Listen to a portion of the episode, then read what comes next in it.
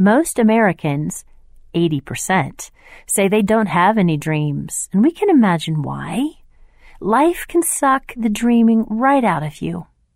The living God wants to pour those dreams back in. 16% of Americans say they do have dreams, but they don't write them down.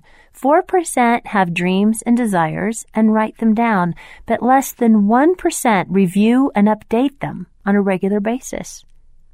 It's the people who allow themselves to dream, who own their dreams, who write them down and look at them periodically, whose life dreams are coming true. It's good to dream.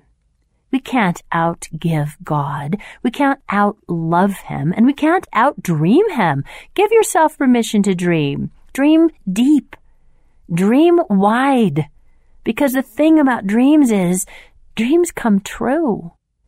Awakening and owning the dreams that God has placed in our hearts isn't about getting stuff or attaining something. It's about embracing who we are and who He has created us to be in Him. He is our dream come true and the one true love of our life. But we can't love Him with our whole hearts when our hearts are asleep. To love Jesus means to risk coming awake, to risk wanting and desiring.